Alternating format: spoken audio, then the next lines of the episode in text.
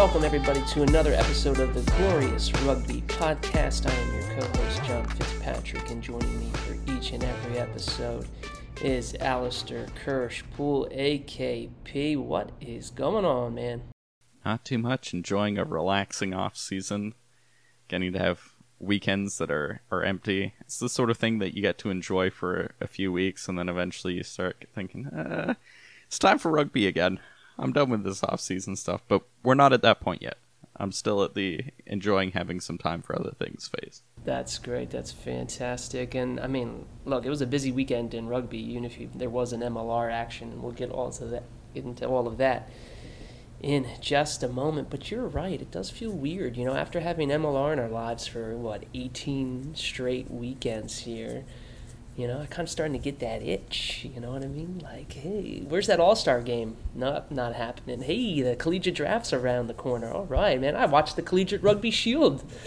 You know, last, um, you know, last week just because of that MLR tie there. So, I mean, I don't know about you, but I'm feeling the itch. So, uh, MLR, come back. I tried watching the collegiate rugby shield, but I couldn't find it on TRN. Well, it was well, it was FS1 on uh, the first day, and then the next day the replay was on the Rugby Network. So.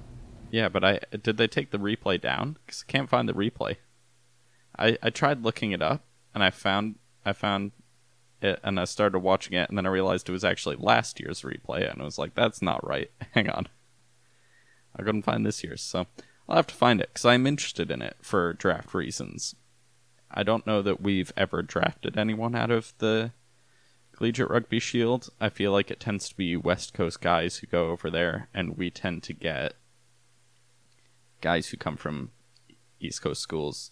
Because we tend to have a relationship with guys before we draft them, and then, and so it, we don't. I don't think we tend to have many guys at the the Rugby Shield, but it's it's still a cool event. Yeah, absolutely. And I use it for my quote unquote research when I, uh, the last two years for Rugby Morning, I've done a mock draft, NFL draft style, for the, the whole entire draft, so three rounds. Um, in year one, I got one pick right. In year two, so last year, I got two picks right out of, what is it, what was that, 38, 36, 39 picks, whatever that was. So I'm hoping I can, it helped that Sam Gala was basically the, going to go number one, and everyone kind of knew it, so that helped. So I'm hoping for this year I can at least get three right. I've had a few where I've gotten like, I've gotten the team, kind of the position that it's just you know, it's fun. Like it's extremely hard to to do a mock draft, but I'm willing to do it again. So I'm excited for it. So that's around the corner. That'll be in August. Maybe we'll do a little uh, little draft special for Old Glory DC breakdown. Some some players they should watch and some positions. So we'll we'll get to that in a second. But you know, if you weren't like AKP and you're still watching rugby this weekend, there was a ton to watch, and we'll go over it briefly. But I mean, it seemed seemingly every single USA rugby pathway was in action, which was really cool to see. That you had the let's start with the USA Women's Eagles. AKP, I don't know if you saw that match against New Zealand, but at halftime they had a 17 to 5 lead over the Black Ferns. Wild. Impressive. I watched the first half of that game, which, uh, or the the good half of that game, um, and then yeah, and but I've, I've read up on it afterwards. They kept that lead until something like the 60th minute. So three quarters of that game, they were in the lead, and that is impressive. I mean, it's one of those things that goes to show that, yeah, they're going to be going into this tier two of the WXV when it, it starts up, but they really do have the capacity to compete with those top teams. I don't think they're there yet. I think they still need to figure out who they are and what they want to be, how they want to play, what suits them, but uh, but they're starting to figure it out. That first half, they really took it to New Zealand and they really knew how they wanted to play and and played well. I think it was an interesting mix of, of bringing in some, some fresh faces, you know, and, and including the veterans. Um, so a lot to to be excited for, given that you know I think they were disappointed with their performance against um, Australia the week before, but I think the WXV competition, more meaningful games. Um, that competition starts in South Africa in October. So September and October are going to be really busy for some high level international rugby, which is going to be fun to watch, and I'm looking forward to it. But hey, keep moving down the pathway. Quickly jumping over to the men's side, USA men's U20. So they're in the World Rugby U20 trophy, which is basically the step down from the men's U20 championship. So basically, um, high level competition, excluding you know like France and South Africa and New Zealand, and all that stuff, right? This competition hasn't happened, and I think the last time they played was 2019 because of the COVID years. Um, so USA's first action in it, they unfortunately came up short against Uruguay. They lost was that 33-31, but in watching in some of the recaps, sounds like they beat themselves more than anything. They got out to a slow start, and then they clawed their way back uh, into it. Had the lead there, but then kind of some some penalties and mistakes, and Uruguay was able to squeak it out there. But uh, their next match is Thursday against Scotland. But AKP, I think you had a thought there. Oh, I was just gonna say Uruguay or the USA men's losing to Uruguay when they could have won. Not a story we've ever heard before. that does not bring back any painful memories whatsoever. So on a related note, I think I saw it yesterday on Twitter, and I was trying to avoid it, but it was the one-year anniversary of the USA's uh, loss to Chile uh, in the in the qualification. You know that home and away series down there. That one that was the rained out monsoon, and the lights went out all of a sudden. Yeah, nothing nothing shady going on there, but yeah, that happened just a couple days ago. But yeah, we're trying to repress those memories. moving on, moving a little bit younger down the, the pathway in the age grade, you had the men's U18. They were out in the Netherlands for their summer tour.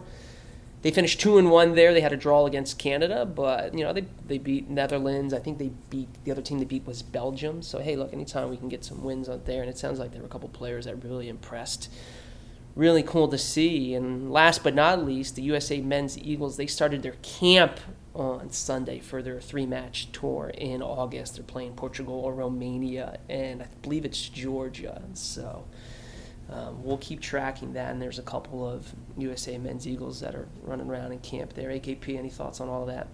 Yeah, well, just a quick shout out to Hayden McKay, who's a player for Young Glory, who is has been called up to I think it's the U20 group. Cool to have some Young Glory representation out there. Yeah, absolutely. I forgot about him, so I'm gonna have to make sure I track him some more. But uh, hey, anytime we can bring up an Old Glory DC player somewhere in the program, we got to do it. Thanks to AKP, he's got the knowledge on, on all that stuff. Yeah, someone to keep your eye on. Maybe maybe he'll end up on the senior squad. Hey, AKP, I wanted to move over to some Old Glory DC news because even though it's the off season and then you know there's some, some player movement stuff, guys are going to NPC. We'll, we'll, we'll talk about some of that. Old Glory DC made a hiring announcement here in their front office. Fill us in, give us a little insight on what Old Glory DC did and what the what the move means. Yeah, so they hired Robyn Remick, who is she's a sort of sports marketing professional. She spent 12 years at ESPN um, doing marketing roles and then spent several years running the Wide World of Sports complex, which I'd never heard of, but is apparently a pretty big deal. Um, and that's a fairly size, notably a fairly sizable operation and an in-person, like it involves managing people coming in person to a, a venue and, and putting on programming and that sort of stuff. And then after that, she spent five years with um, Black Bear, which who uh, managing junior hockey teams in Maryland. Um, so she's sort of just outside the the what you'd consider the DC metro area. So her experience is, is interesting because it's it's very specific to managing events, managing live events, and um, specifically managing sports teams and managing niche sports teams, which Old Glory still is. you know, managing, getting people to come out to junior hockey events, I imagine, is is not the easiest thing in the world. You've got a bit more name recognition on the sport, but you're also not the highest level of the sport. So um, that's all of that experience is is very interesting and will, is a very different is very different from Marcelo Blanco, who she's taking over for, which I probably should have started with. She's been hired as the business manager, so her job is going to be marketing, PR. She's going to be sort of the one we interact with directly as fans, um, and she's going to, and she's going to be handling the the sort of business, the day to day business of the team, which is the stuff that Marcelo Blanco has been handling, and he's still he's, around. He's still sticking around. He's just um, doing the things that uh, this is just my guess. I haven't talked to him or anything, but he's doing the things that he always wanted to do in the first place. I think um, he's going to be he's still going to be involved in scouting players from South America. He's still going to be involved with contracts and with um, just broader, larger scale financial stuff for the the team. Which honestly, that's his that's his area of expertise. I mean, he's a finance guy and he's a, a rugby guy. So those two things are, I think, really the areas of his strength. And then we're getting someone who's more probably going to be a, or more focused on the day to day running of a team and more focused on like actually putting together a good experience and that sort of stuff. So I'm pretty excited for this change. I think it's it's the sort of thing that is very like we're very into the weeds of running a sports team here. This is you know harder probably harder for fans to envision what this change looks like. You're probably not going to see the effects of it immediately, but it's just another step in that process of making Old Glory a, a real business, a proper functional business rather than you know being just a, a couple of local dudes setting up a, a pro team because they want to see it happen.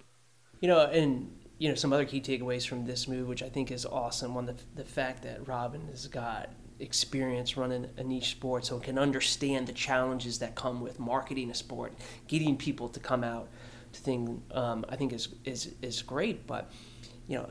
This this announcement, and then a couple of weeks ago, right when Old Glory DC announced that they were bringing in some more minority owners, with a, a, an array of experience from, from, from live sports to being a member of a you know a, a top band in Earth, Wind and Fire to a um, you know someone who's got uh, experience, um, a minority stake in the Washington Nationals, like all of that stuff uh, is very fascinating and interesting. And I got to think, as an Old Glory DC fan, you would be pleased that you're continuing to see more investment in the sport and in the team, and that others feel like that Old Glory DC and Major League Rugby is an attractive property to want to come join and be a part of that growth. So, you know, I'm all very excited for it. You know, again, like you said, it might not be the sexiest, flashiest, you know, signing, but it's like, hey, we got to fill up not only the improve the, the product on the field, but also in in the business office. How can we grow this business so this is sustainable? How can we get more people out there? Hey, how can we build that festival like experience that other teams, particularly New England, seem to be doing so well. And again, they're not. It's not like they created that. It's what everyone, other markets are trying to do. Old Glory DC may just be a little further behind on that. So, I'm excited for this. I think it's a really exciting news. And the good thing is, the season just ended, so she's got all of the off season to build up into the next season. So, you know, wherever Old Glory DC is playing, whether they're staying at Segra or going somewhere else, it's going to be fun to see what some of these new changes are. So, yeah, and obviously, there's only so much she's going to be able to do while while we still play so far away from DC proper. I mean, even if they move to the soccerplex, it's still Gaithersburg. That's still a long way out. So, but she's should do a good job of setting us up for the future. And when we do eventually move somewhere within the Beltway, more accessible for people, she should be a great find for us there. Yeah. And look, if we could still have Marcelo around, finding us the next Tito Diaz Bonilla, finding us the next yeah. Lautaro Bavaro, you know, finding us the next whomever, and that if that is his strength and that frees up more time for him to go and do that, then absolutely, let's go. yeah, absolutely. Awesome. Good stuff. Because, you know, speaking of the Argentine influence here, and maybe this is the perfect segue for it, but you know, I think this in hindsight it seems pretty obvious, but the Miami Sharks, who are the new expansion team, are coming to MLR. They're going to start playing in 2024. Their stadium's still TBD. They announced that they are going to be joining the Eastern Conference again. Why would you put Miami in the Western Conference? That doesn't make very much sense. Uh, I think so. We all kind of knew that Miami was going to be there, but again, it just you know, solidifies the notion that again it's going to be an unbalanced schedule, right? We're going to have as of as of now, there's only 13 teams. Do you foresee AKP MLR making another announcement where there's going to be a 14th team joining for the 2024 season? And would it go in the West? What do you think? I mean, I haven't heard any rumors to that effect, but I, it wouldn't surprise me either if they if they figured something out. But I mean, I think LA might be the the most likely to to get back up and running because there's some maybe some infrastructure around for that but and there do seem to be interested buyers but yeah i don't i think we're probably just going to have to live with a season of of unbalanced teams and it's interesting that this time it's going to be the eastern conference that has an extra team where last time we had unbalanced conferences, it was the Western Conference that had an extra team, and that led to us playing Toronto three times in 2021. So that'll be interesting to track, right? Because certainly Toronto's going to want to improve their team. They won one game last year. Miami's coming in as an expansion, and we'll get more details about what that dispersal, you know, the expansion draft looks like seemingly mm, you can't, and you know, just on track record, you can't anticipate that Miami's just going to come out of the gate and start winning a bunch of games. I think a lot of people thought that was going to happen with Chicago, but it didn't. You know, so now we've got you know again more teams in the Eastern Conference fighting for playoff spots, but seemingly, I mean, I hate to say it, but like if you're Old Glory DC, DI that as a hey, this is an opportunity to get two wins here, maybe three if they play them three times. I don't know it's an interesting thing where you look at the expansion teams that have have come in on in the past and it's sort of a mixed bag you get a bunch of them that have come out of the gate and been sort of dead average you've gotten a couple of them chicago and dallas that have come in and been you know had really bad seasons their first seasons i mean no one worse than dallas and then you've also had teams la came in and just instantly one of the best teams in the league. So it's going to be interesting to see where Miami falls. Are they going to be near the top, near the bottom? It's impossible to say. And I feel like it hasn't been easy to predict who is going to collapse and who isn't. I mean, you look at LA looked sort of like it was going to be pretty good from the beginning, but then so did Chicago and they ended up bad. So I don't think it's I don't think we can necessarily tell until we get there who's going to be good, who's going to be bad. Yeah, AKP. I mean, I think you're right there. I was getting a little ahead of myself. Um, we need to pump the brakes, stop talking about lining up wins already when the season just ended last week. But uh, hey, there were some fun uh, announcements that Old Glory DC put out uh, last week that I felt like we should cover here, and that was some player honors. Now, I do want to note here these player honors were player voted. That much we know. We saw that on Twitter. We don't exactly know how the vote went down, but we know that it was player voted. So first, I want to start with Rookie of the Year, and this has got to be no surprise, right? Colin Gross was voted Rookie of the Year for Old Glory DC. Your thoughts on that? I mean, who else was it going to be? Cali Martinez had a had a decent rookie year, but I mean, Colin Gross played every game for us, I think. Um, 18 games this year and ridiculous number of minutes, ton of tackles. I mean, could you ask? Scored a try within seconds of getting on the pitch. Seconds of his MLR debut. I mean, you can't argue with that. So. Yeah, one hundred percent. That was I was going to bring that up too. I think it was his very first touch of the ball in Major League Rugby. He scored a try, and he's also the answer for a trivia question: Who was the first player to score against the Chicago Hounds? Colin Gross. So there you go. Uh, yes. Moving on, the back of the year, as voted on by the players, was our boy William Talataina. He's my favorite player on Old Glory DC. He won back of the year. The guy seemingly, I didn't know why he didn't play the first two, three games of the season, but that was so long ago. But since then, he was a starter from from round four on, basically, essentially playing 80 minutes every single game. One of the team leaders in tries. Seemingly, when backs had to be at the ruck, he was there pushing scrum halves over unnecessarily when it didn't need to happen. My favorite moment.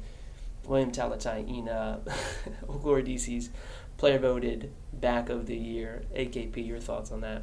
I mean, he's a he's a great player. Always been one of my favorites. He's just such a, a hard worker, and I think that's a, a theme you're going to see here is the the guys who've made it into the player voted um, honors.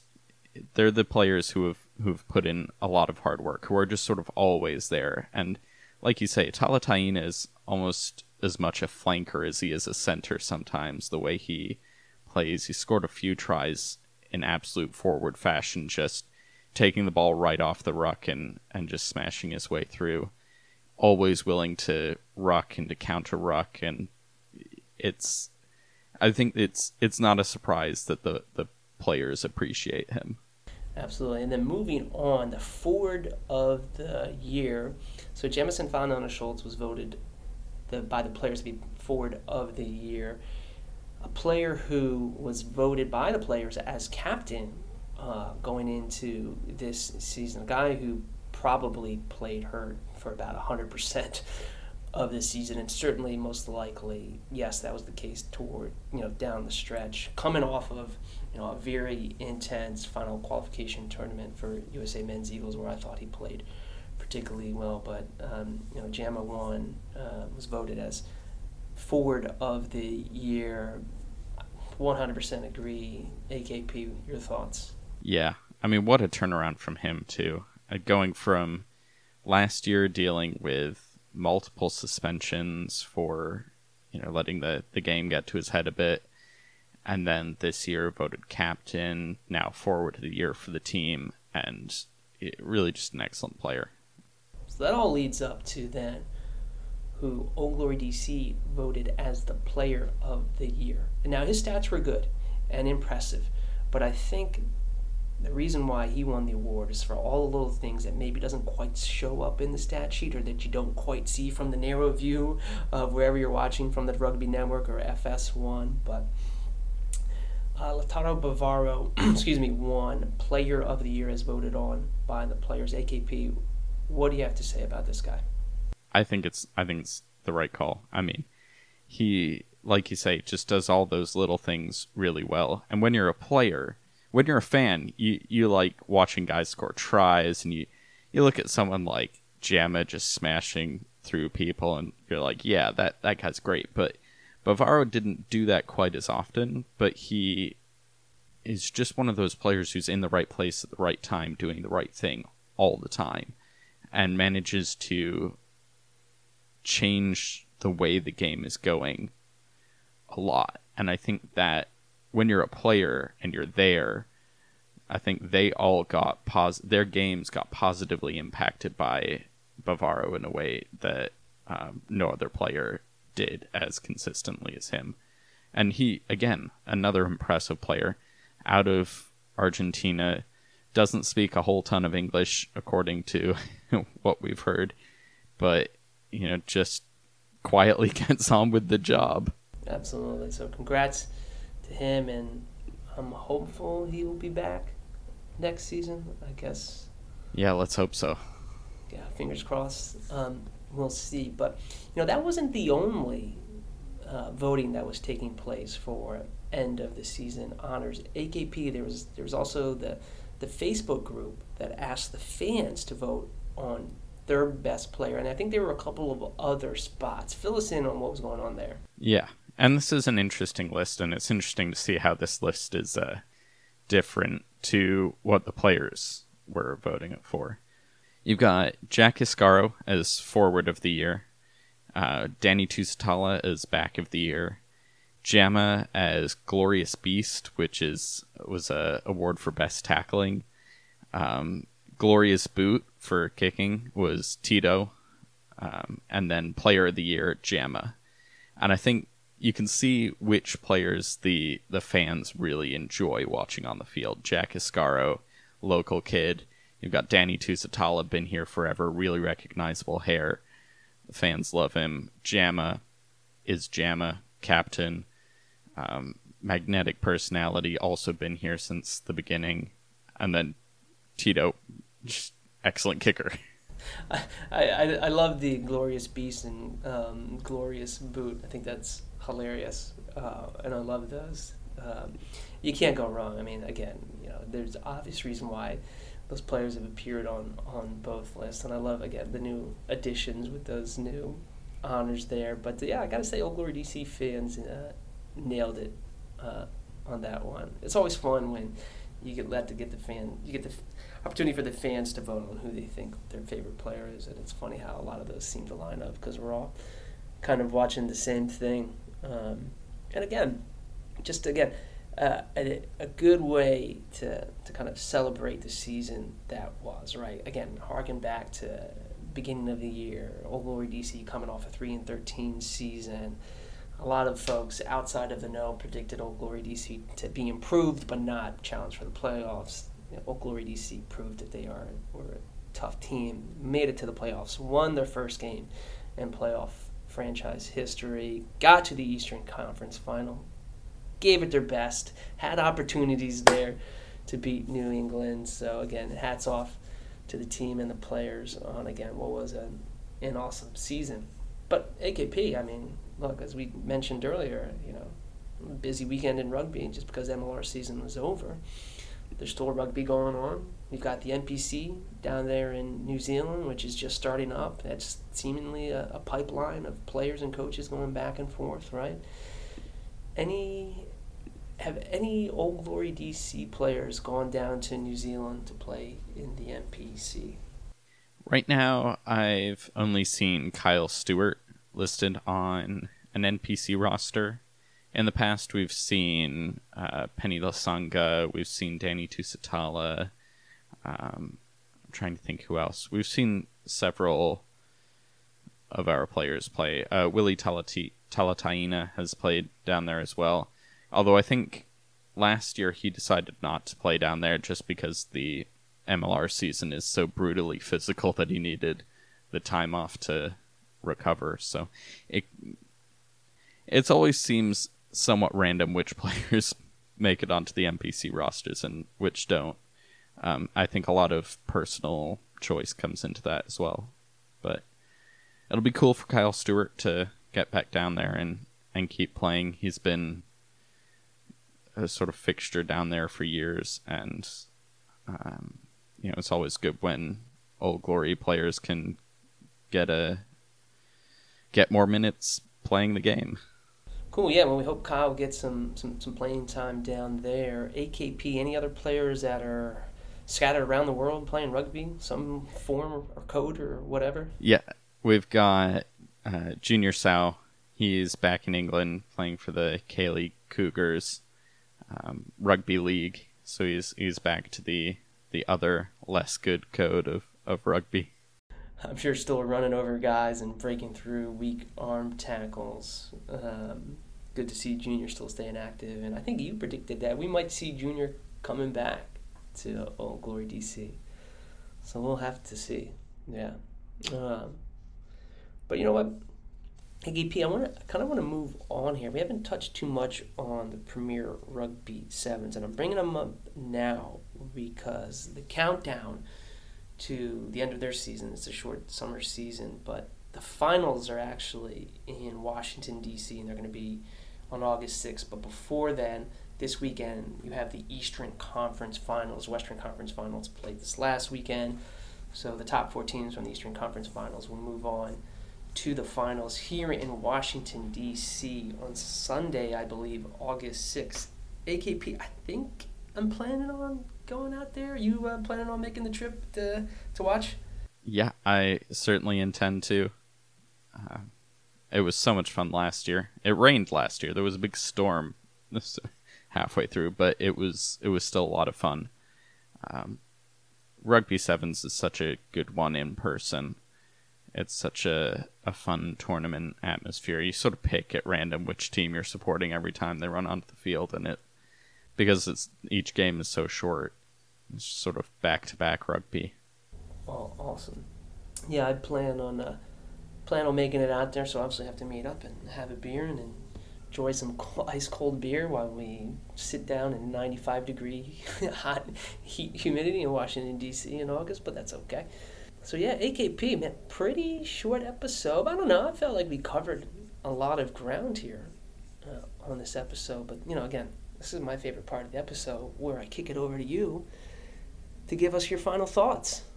So, final thought, you know, it's it's always interesting when you get these these player honors and players voting and fans voting on who they think their best player is because there were a lot of players this year who really stepped up and really played well. And you know you just feel like giving them all some sort of award because they've all done you can find something that each player has done better than anyone else on the team. But i i feel like it, it was a good list that got put together. And i'm excited to see most, hopefully all of them, return for next year.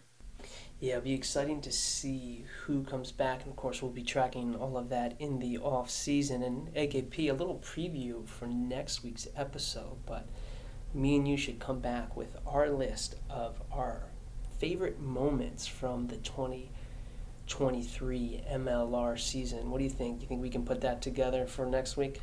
Yeah, let's do it. It'll be fun. We'll see I'll be interested to see how much overlap we have. I already know. I already mentioned one of my favorite moments in this episode, and I'm sure you know which one it is. So it's definitely going to make the list for next week. I'll just have to see where I put it. But for Alistair Kirsch-Poole, I am John Fitzpatrick. You've been listening to the Glorious Rugby Podcast. We'll catch you next.